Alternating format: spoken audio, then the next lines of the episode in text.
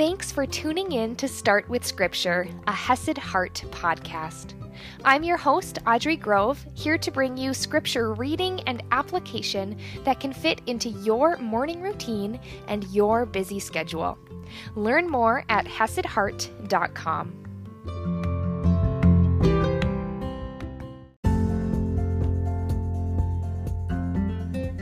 Good morning, my friends, and happy Saturday. Today is our last day in the book of Matthew.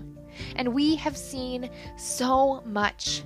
Matthew, who was writing to a Jewish audience, drew a bridge from Jesus all the way back to the Old Testament. And yesterday we saw the culmination of that Jesus fulfilling prophecy and rising again from the dead. What beautiful, wonderful good news. And Jesus entrusted this beautiful testimony to the women who followed him. And he said, Go and tell my brothers to go to Galilee, and there they will see me. And that's where we are today. Now, the end of Matthew, when the disciples go to Galilee and greet Jesus, it doesn't go into great detail. Today, we're going to see the short and sweet Great Commission, which is beautiful.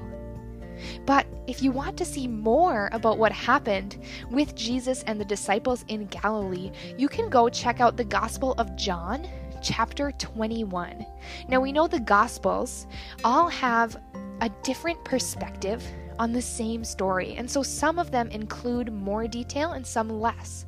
So, in this case, if you want to see more about Jesus coming to the disciples and talking with them in Galilee, go read John chapter 21. But right now, let's dive into Matthew chapter 28, verse 16, and I am reading from the ESV. Now the eleven disciples went to Galilee to the mountain on which Jesus had directed them. And when they saw him, they worshipped him, but some doubted. And Jesus came and said to them, All authority in heaven and on earth has been given to me. All authority, including the authority to conquer death. Jesus rose again. He has authority, He has power over death itself. All authority in heaven and on earth has been given to me. Go, therefore. Because all authority has been given to me, therefore, go.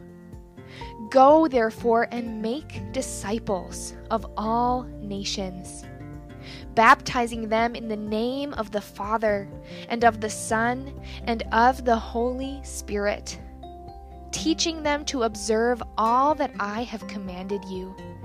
And behold, I am with you always to the end of the age. Jesus is alive, and he will always be with his followers. I am with you always to the end of the age. And because of his authority in his presence, he gives us four commands. Four commands that apply to all followers of Christ, all Christians today. First, he says, Go, therefore, go. Actively go out. Now, my two cents is that the word go doesn't necessarily mean go to another country or even go to another state, but go even if that's where you are. Actively set out, be intentional. Don't be passive, don't sit around, but go, therefore, and make disciples of all nations. And as we look Jesus is the perfect example of making disciples, something we'll look at a little closer as we go through our next book. But Jesus made disciples, and he made them through relationship. Get to know people, disciple them, teaching them, pouring into them, doing life with them. Make disciples of all nations, not only people who look like you or think like you, but all nations, and make disciples of them, bringing faith in Christ to anyone and everyone who is in your community. Go, therefore, and make disciples of all nations baptizing them in the name of the Father and of the Son and of the Holy Spirit, baptizing them when they have a true saving faith in Christ, teaching them to observe all that I have commanded you. A part of discipling is taking that faith that is in their hearts, but also teaching them in their heads so they know and understand what is in Scripture, what Jesus taught, and how to live that out. So that includes your heart, your head, and your hands, actually living it, doing it, so that then after they are discipled, they themselves can go and make more disciples. Isn't this a beautiful thing that Jesus calls us to? To go, to make disciples, to baptize, and to teach all while understanding that Jesus says, I am with you always to the end of the age.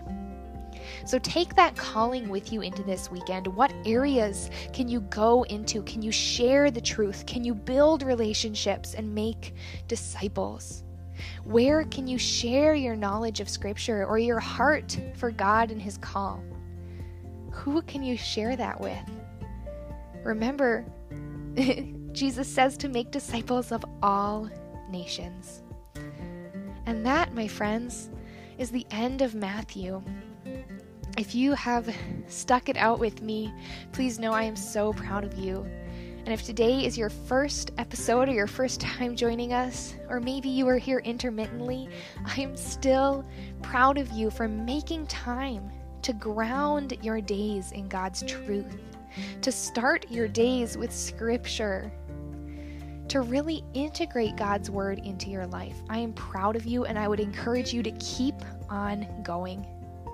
And I will see you on Monday morning as we start a brand new book of the Bible.